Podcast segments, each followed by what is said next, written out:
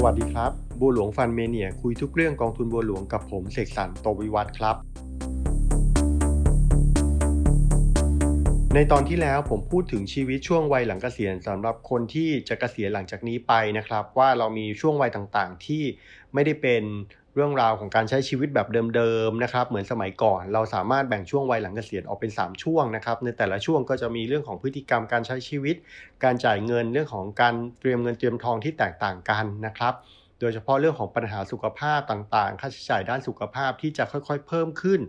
ตามช่วงวัยของท่านที่จะเปลี่ยนไปนะครับ จากช่วงเริ่มต้นเกษียณเป็นช่วงเกษียณจริง แล้วก็เป็นช่วงท้ายวัยเกษียณ ซึ่งจะเป็นช่วงที่ มีเรื่องของค่าใช้จ่ายในเรื่องของการดูแลตัวเอง และการดูแลสุขภาพนะครับมากขึ้น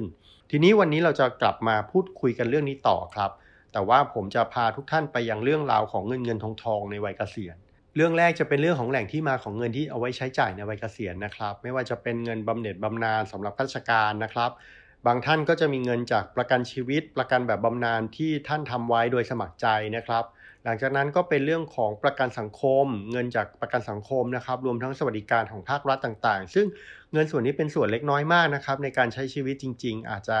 ผมอยากจะให้ไม่ได้ไม่ได้โฟกัส กับเรื่องนี้มากว่ามันจะเป็นส่วนที่ช่วยท่านเรียกว่าเป็นส่วนเสริมละกันนะครับ อีกอันหนึงก็คือเงินที่ท่านเก็บผ่านระบบของการเก็บออมเพื่อเกษียณที่ท่านสมัครใจสมัครเอง ไม่ว่าจะเป็นกองทุนสำรองเลี้ยงชีพนะครับ provident fund ของบริษัทต่างๆนะครับหรือว่ากบขสำหรับกลุ่มข้าราชการนะครับ นอกจากนั้นก็เป็นเรื่องของเงินออมเงินลงทุนรวมทั้ง RMF LTF หรือว่า SSF ที่ท่านเก็บออมเอาไว้นะครับ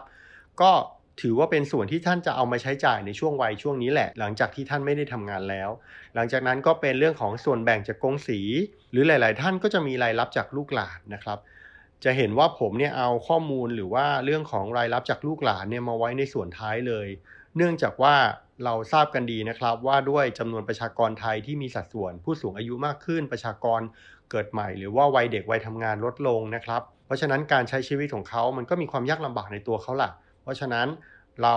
เรียกว่าเราตัดเรื่องความคาดหวังว่าเราจะมีเงินมีทองจากเขาในการใช้ชีวิตโดยที่เราไม่เก็บเงินเก็บทองของเราเองไว้เนี่ยอันนี้มันเป็นเรื่องที่ไม่ควรเกิดขึ้นนะครับ เราอาจจะต้องมีการเตรียมพร้อมของเราเอาเองไว้ มองในแง่ของสถานการณ์ที่แย่ที่สุดว่า ถ้าสมมติเราไม่มีใครมาช่วยเหลือเนี่ยเราสามารถมีเงินที่จะ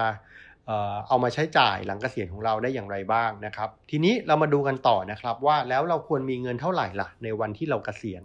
ปัจจัยที่ต้องพิจารณานะครับ มันอาจจะมีอยู่สักสองสาเรื่อง เรื่องแรกก็คือระยะเวลาการใช้ชีวิตหลังเกษียณนะครับ เรื่องที่ 2 เป็นเรื่องของค่าใช้จ่ายต่อเดือนว่าท่านจะใช้เงินสักเท่าไหร่กัน หลังจากนั้นเนี่ยก็เป็นเรื่องที่เราต้องมาคุยกันว่า แล้วเราควรจะต้องมีเงินเท่าไหร่ที่เอาไว้ใช้จ่ายในวัยเกษียณกันบ้าง อันนี้ผมขอพาท่านไปยังเรื่องแรกก็คือเรื่องของค่าใช้จ่ายต่อเดือนหลังเกษียณก่อนนะครับค่าใช้จ่ายต่อเดือนหลังเกษียณเนี่ยมันมีอะไรบ้าง เวลาคำนวณนะครับ อยากจะให้ท่านมองสำหรับคนที่ใกล้เกษียณแล้วนะครับ ให้ท่านลองมองการใช้ชีวิตในปัจจุบันของท่านดู ดูว่าปัจจุบันนะท่านมีค่าใช้จ่ายอะไรบ้างนะครับ และค่าใช้จ่ายที่ไม่จำเป็นต้องใช้ซึ่งค่าใช้จ่ายเกี่ยวข้องกับการเดินทางไปทำงานต่างๆเนี่ยนะครับ ซึ่งอันนี้พอท่านไม่ได้ทำงานและท่านก็ไม่มีรายจ่ายส่วนนี้ท่านลองดูซิว่า ถ้ามันเป็นก้อนใหญ่หรือว่าตัดไปได้ คือบางท่านทำงานอยู่ในเมืองนะครับ อยู่ในเมืองใหญ่ค่าใช้จ่ายในการดำรงชีวิตดำรงชีวิตมื้อเที่ยง หรือว่ามื้อสังสรรค์หรือค่าใช้จ่ายทางสังคมท่านอาจจะสูง พอท่านเกษียณแล้วท่านอาจจะไม่มีเงินไม่จำเป็นต้องใช้เงินก้อนนี้นะครับ ก็จะเป็นส่วนที่ตัดออกไปได้ คราวนี้ก็ลองมาบวกบวกเพิ่มเลยครับกับค่าใช้จ่ายด้านสุขภาพ ลองมองย้อนนะครับไปยังครอบครัวของท่านว่าผู้หลักผู้ใหญ่หรือว่าในแง่ของพี่น้องของท่านที่อยู่ในวัยใกล้เกษียณด้วยกันเนี่ย แต่ละท่านเนี่ยมีปัญหาสุขภาพอะไรบ้างนะครับ มีโรคอะไรที่เป็นโรคกรรมพันธุ์ หรือว่าเรามีความเสี่ยงที่จะเกิดโรคอะไรกับตัวเราบ้าง ถ้าหลาย ๆ ท่านนะครับ มีรุ่นพ่อปู่แม่ปู่ย่าตายาย หรือว่าพ่อแม่ลุงป้าน้าอาที่เป็นมะเร็งนะครับ หลาย ๆ คนมันก็มีความเป็นไปได้ที่เราเองเรามีโอกาสที่จะมีโรคนี้ติดตัวเรามาด้วยนะครับ ค่าใช้จ่ายด้านกิจกรรมในการใช้ชีวิตหลังเกษียณอลองดูซิว่าหลังเกษียณแล้วท่านจะไปใช้ชีวิตแบบไหน ท่านจะมีอะไรเปลี่ยนแปลงไปหรือเปล่า เพราะว่าในช่วงเวลาที่ท่านมีเวลามากขึ้น จากวันที่เดิมท่านต้องใช้เวลาในการทำงาน ตอนนี้ท่านเอาเวลาดังกล่าวมาใช้เพื่อกิจกรรมของท่านนะครับ บางคนอาจจะมีกิจกรรมหรือว่ามีฮ็อบบี้ที่ไปสังสรรค์กับเพื่อน หรือไปทำกิจกรรมสาธารณะเพื่อสังคมทุกๆวันอย่างเงี้ย ก็ลองดูว่าตรงนั้นมันมีค่าใช้จ่ายอะไรบ้างนะครับ ทีนี้เราลองมาดูว่าแล้วท่านคิดว่าท่านจะอยู่หลังเกษียณหรือว่าเราจะใช้ชีวิตหลังเกษียณไปอยู่สักเท่าไหร่ ผมอยากจะเสนออย่างนี้ครับ ว่าเราเองเราไม่มีทางรู้หรอก ว่าเราเองเนี่ยเราจะอยู่ไปจนถึงอายุเท่าไหร่แล้วเราจะไป เราเรากำหนดตัวเองไม่ได้นะครับ แต่สิ่งหนึ่งที่บอกได้คือเราลองมองย้อนไปยังรุ่นของรุ่นพ่อแม่ปู่ย่าตายาย เราดูซิว่าอายุเฉลี่ยของครอบครัวเราเนี่ยอยู่ประมาณเท่าไหร่นะครับทางฝั่งพ่อฝั่งแม่เป็นอย่างไรนะครับ ปู่ย่าเป็นอย่างไรตายายเป็นอย่างไร คือหลาย ๆ บ้านที่ผมรู้จักนะครับ พ่อแม่หรือว่าผู้สูงอายุเนี่ยรุ่นปู่รุ่นย่านี่ยังอยู่กันครบเลยนะครับ อายุประมาณเฉลี่ยประมาณ 90 กว่า เพราะฉะนั้นอย่างบ้านเนี้ยคนที่ใช้ชีวิตอยู่ปัจจุบันที่ต้องเตรียมพร้อมให้ตัวเองต้องคาดเดาไปเลยว่า หลังเกษียณเนี่ยอยู่ไปอีกอย่างน้อยๆเนี่ยเกือบครึ่งชีวิตของรอบอะครับก็คือสัก 30 ปีจนถึงอายุ 90เนี่ยก็ก็เป็นตัวเลขที่ไม่ได้ไม่ได้ฟังดูเวอร์เลยนะครับอายุเฉลี่ยต่างๆ ที่เราดูออกมาแล้วเนี่ยให้บวกเผื่อไปอีก 5 ปีนะครับ5ปีเป็นอย่างน้อยสำหรับเรียกว่าเป็น เป็นส่วนเพิ่มจากเรื่องของเทคโนโลยีการใช้ชีวิต หรือว่าวิพัฒนาการทางการแพทย์ที่เพิ่มเติมนะครับ อย่างเช่น อายุเฉลี่ยของครอบครัวอาจจะบอกว่าอยู่สักประมาณ6 75 73 77 ปี ก็ส่วนใหญ่ก็จะจากไป ก็ให้บวกไปสักประมาณ 80อะครับ อันนั้นคือ 80 เป็นอย่างน้อยเลย อันนี้เราก็จะทราบว่าสิ่งที่เราต้องเตรียมการคือเราต้องเตรียมเงินสำหรับการใช้จ่ายหลังเกษียณของเราไปอีกสัก 20 ปี ด้วยค่าใช้จ่ายต่อเดือนที่เราลองคำนวณได้นะครับ ทีนี้เรามาดูว่าเราควรมีเงินเท่าไหร่ เรามีเงินเท่าไหร่ที่เป็นเงินก้อนนะครับ เราดูว่าค่าใช้จ่ายต่อเดือนหลังเกษียณของเราเนี่ยออนอกจากค่าใช้จ่ายที่ว่ากันมาแล้วนะครับ อันนี้เป็นค่าใช้จ่ายในการใช้ชีวิต มันมีก้อนใหญ่ครับที่พูดมาตั้งแต่ตอนที่แล้ว นั่นก็คือค่าใช้จ่ายในเรื่องของการรักษาพยาบาล ตรวจสอบสิทธิ์ต่าง ๆ ของตัวเองดูนะครับ ท่านมีประกันสังคมไหมโรงพยาบาลหรือประกันสังคมท่านอยู่ที่ไหน บางคนตอนเลือกโรงพยาบาลตามสิทธิประกันสังคมอะครับก็ไม่ได้ไม่ได้สนใจอะไร เพราะคิดว่าตัวเองไม่ได้ใช้อะไร ปรากฏว่าชื่อนั่นไปอยู่นู่นโรงพยาบาลที่เอ้ที่อยู่หรือสถานรักษาพยาบาลที่อยู่ใกล้ๆออฟฟิศซึ่งปัจจุบันบ้านท่านหรือตัวท่านมาอยู่กับลูกกับหลานหรือมาอยู่ในบ้านซึ่งมันห่างไกลมาก ก็แนะนำให้ทำการเปลี่ยนนะครับโอนย้ายมายังโรงพยาบาลใกล้ๆบ้าน ซึ่ง อันนี้จะเป็นประโยชน์มากกว่านะครับ สิทธิ์บัตรประกันสุขภาพทั่วหน้า ชื่อท่านอยู่ที่ไหน เดี๋ยวนี้สามารถเสิร์ชเอาเลขบัตรประชาชนไปค้นหาได้ง่ายนะครับ มันจะขึ้นมาเลยว่าชื่อท่านอยู่ที่โรงพยาบาลไหน หรือสถานพยาบาลตรงจุดไหน สิทธิข้าราชการของท่านล่ะเป็นอย่างไรนะครับ สิทธิการรักษาตัวพิเศษ สิทธิประกันชีวิต บางคนเนี่ยลูกหลานทำงานอยู่ในองค์กรหรือหน่วยงานที่ให้สิทธิ์ในการดูแลรักษาพยาบาลของบุพการีด้วยนะครับ อันนี้ก็ถือว่าเป็นสิทธิพิเศษที่เพิ่มขึ้น ท่านทำประกันชีวิตอะไรไว้ ประกันสุขภาพประกันอุบัติเหตุอะไรไว้บ้างนะครับ ลองเอามาไล่ๆดูซิว่าจริง ๆ อันนี้นี่มันมันเป็นยังไงบ้าง บางท่านเนี่ยทำทำโดยที่ซื้อประกันซื้อสุขภาพโดยที่อาจจะยังไม่ได้ไม่ได้คิดว่ามันจะมีประโยชน์อะไรนะครับ ท่านมีอยู่หลายกรมธรรม์เลยลองเอากรมธรรม์เหล่านั้นมาไล่เรียงดูซิว่าปัจจุบันเนี่ยกรมธรรม์ไหนที่มีสิทธิ์ในต่างๆ เหล่านี้บ้างนะครับ แล้วก็ลองมาเช็คดูนะครับว่าโรคประจำตัวหรือโรคทางพันธุกรรมของครอบครัวท่านเนี่ย ทางกรรมพันธุ์เนี่ยมันมีอะไรบ้างที่ท่านมีโอกาสที่จะป่วยในโรคเหล่านี้นะครับ หรือว่าที่ผ่านมาในช่วงวัยทำงานจนถึงปัจจุบันเนี่ยจนวัยใกล้เกษียณเนี่ยท่านมีโรคอะไรติดตัวบ้างอย่างบางคนมีเรื่องของน้ำตาล เบาหวานนะครับโรคไขมันนะครับแล้วโรคความดันบางคนมีอาการอยู่แล้ว หรือความหมายคือว่ามีอาการที่ค่าที่ผิดปกติอยู่แล้วตั้งแต่วัยทำงานนะครับ เพราะฉะนั้นก็คาดการไว้เลยว่าหลังเกษียณเนี่ยเรามีโอกาสที่จะเป็นโรคพวกนี้ ต่อมาก็ลองดูสิครับว่าเวลาท่านป่วยทุกวันนี้ท่านไปหาโรงพยาท่านไป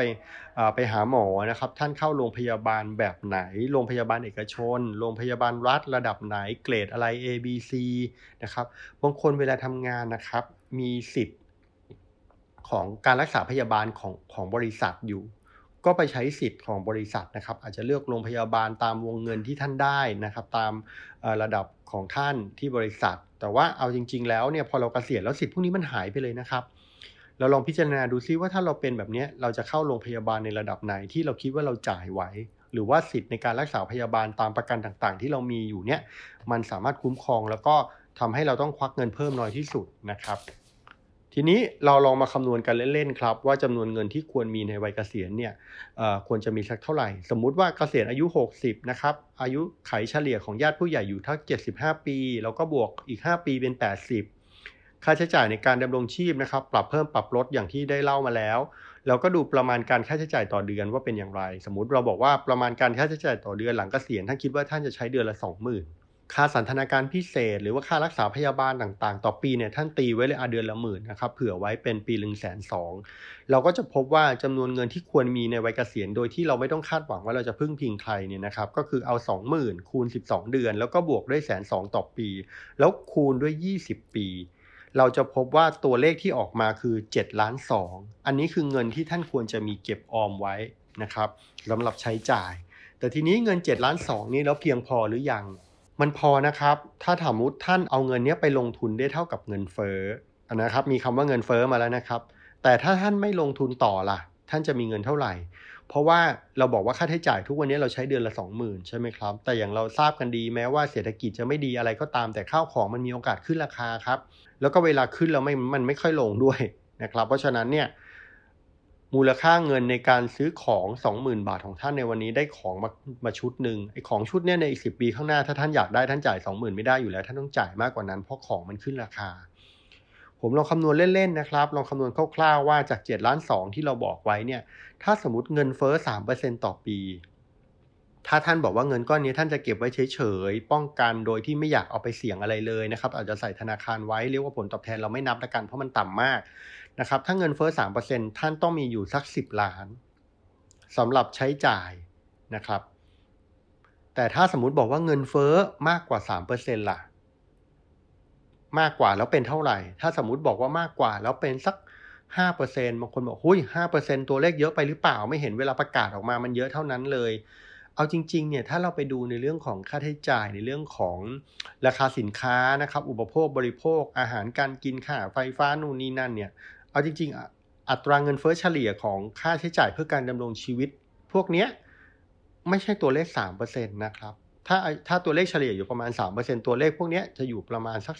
4-5%เนื่องจากเป็นสัดส่วนของออการใช้ชีวิตที่ท่านต้องจ่ายเงินเพื่อพวกนี้เยอะขึ้นนะครับ เยอะมากแล้วก็ของมันราคาเล็กๆครับ สมมุติเราบอกว่าข้าวจานหนึ่งนะครับ เราไปกินที่ห้างเนี่ยห้าสิบบาท เวลามันขึ้นราคามันไม่ได้ขึ้นทีหนึ่ง หนึ่งบาทสองบาทตามเงินเฟ้ออะครับ เวลามันขึ้นทีมันขึ้นสมมติบอกว่าขึ้นห้าบาท มันก็คือขึ้นสิบเปอร์เซ็นเลยนะครับ เพราะฉะนั้นมันก็เลยบอกว่าอัตราเงินเฟ้อสำหรับค่าใช้จ่ายในการดำรงชีพประจำวันจริง ๆ ของท่าน ซึ่งเป็นการจ่ายแต่ละครั้งนี่ไม่มากเท่าไหร่ เพราะฉะนั้นเวลามันเพิ่มขึ้นมันจะเพิ่มด้วยตัวเลข 5 บาท 10 บาทอย่างเงี้ยมันจะทำให้เงินเฟ้อโดยเฉลี่ยเนี่ยสูงกว่าตัวเลขที่ประกาศ ในความเป็นจริงจะเป็นอย่างนั้นนะครับ ถ้าเงินเฟ้อ5%เสำหรับเงินที่ท่านบอกว่าท่านคิดว่า 7.2 ล้านจะพอ แต่ท่านบอกว่าท่านไม่ไปลงทุนอะไรเลย ท่านต้องมีอยู่ที่ 12.5 ล้านนะครับ เพราะเงินเฟ้อ5%หลังๆ ในช่วงชีวิตของท่านหลังจากเกษียณไปนานๆเนี่ยท่านต้องใช้เงินมากขึ้นในอัตราที่สูง เพราะว่าเงินเฟ้อมันสูงอยู่ที่ระดับ 5% จากข้อมูลตัวอย่างที่ผมยกตัวอย่างมาให้นะครับ 7.2 ล้านเนี่ย มันเป็นเงินค่าใช้จ่ายอยู่ต่อปีอยู่ประมาณ 3 6 0 0 0นะครับ ถ้าเราสามารถเอาเงินไปกับลงทุนเท่ากับเงินเฟ้อ ถ้าเราบอกว่าหลังเกษียณเราคาดการชีวิตอยู่ที่ 20 ปี มันก็คือ 7.2 ล้านใช่ไหม แต่ถ้าเราบอกว่าเราไม่ลงทุนนะครับ เงินเฟ้อ3%เราต้องมี 10 ล้าน ถ้าบอกว่าไม่ลงทุนแต่เงินเฟ้อใช้จ่ายจริงๆอะ คิดแบบเผื่อๆไว้อยู่ที่ 12.5 ล้าน แต่ถ้าสมมุติผมบอกว่า ครอบครัวนี้เป็นครอบครัวที่อายุยืน อายุเฉลี่ยสมมุติว่ามองไปจนถึง 90 ปีล่ะนะครับ กับเงินที่ท่านบอกว่าท่านเก็บไว้ท่านไม่อยากลงทุนนะครับ ท่านไม่ลงทุนอะไรเลย กับเงินเฟ้อ 5%สำหรับค่าใช้จ่ายอุปโภคบริโภคในชีวิตประจำวัน ท่านทราบไหมครับ ท่านต้องมีเงินเก็บสำหรับกรณีนี้ที่เอาไว้ใช้ใช้ใช้ใช้ใช้เนี่ยอยู่ที่ประมาณ 25 ล้านบาท อันนี้เป็นตัวเลขที่คำนวณออกมาแบบที่มันโกหกกันไม่ได้นะครับ เป็นตัวเลขที่น่าตกใจเหมือนกัน เราก็บอกว่าโอ๊ยเป็นไปไม่ได้หรอกที่เราจะมีเงิน 25 ล้าน คนสมัยก่อนก็ไม่เห็นว่าเขาจะต้องมีขนาดนั้นเลย ก็ส่วนหนึ่งก็เป็นเพราะว่าตัวท่านเองแหละครับ ท่านอาจจะปรับเปลี่ยนพฤติกรรมการใช้ชีวิตของท่าน ซึ่งอันนี้ก็เป็นเรื่องที่ดีนะครับ ถ้าท่านสามารถทำได้มันก็ลดภาระตรงนี้ไปนะครับ แต่ถ้าบางคนบอกว่า